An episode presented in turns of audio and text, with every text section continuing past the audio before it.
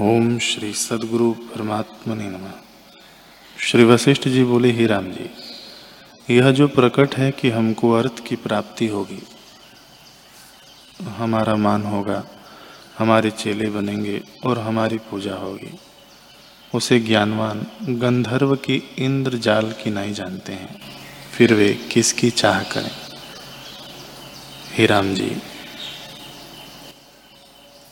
ज्ञान के बिना जो तप, यज्ञ, दान आदि क्रियाएँ हैं, वे सब व्यर्थ हैं।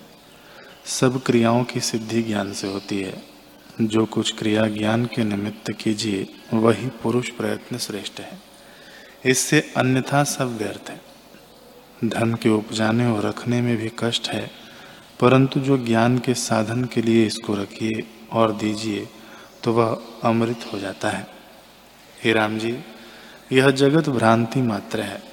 जैसे मलिन नेत्र वाले को रूप उल्टा दिखता है और स्वप्न की सृष्टि में अज्ञ तज्ञ भी भाषित होते हैं, परंतु असत्य रूप हैं।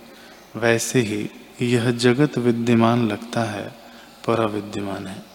आत्मा ही सदा विद्यमान है।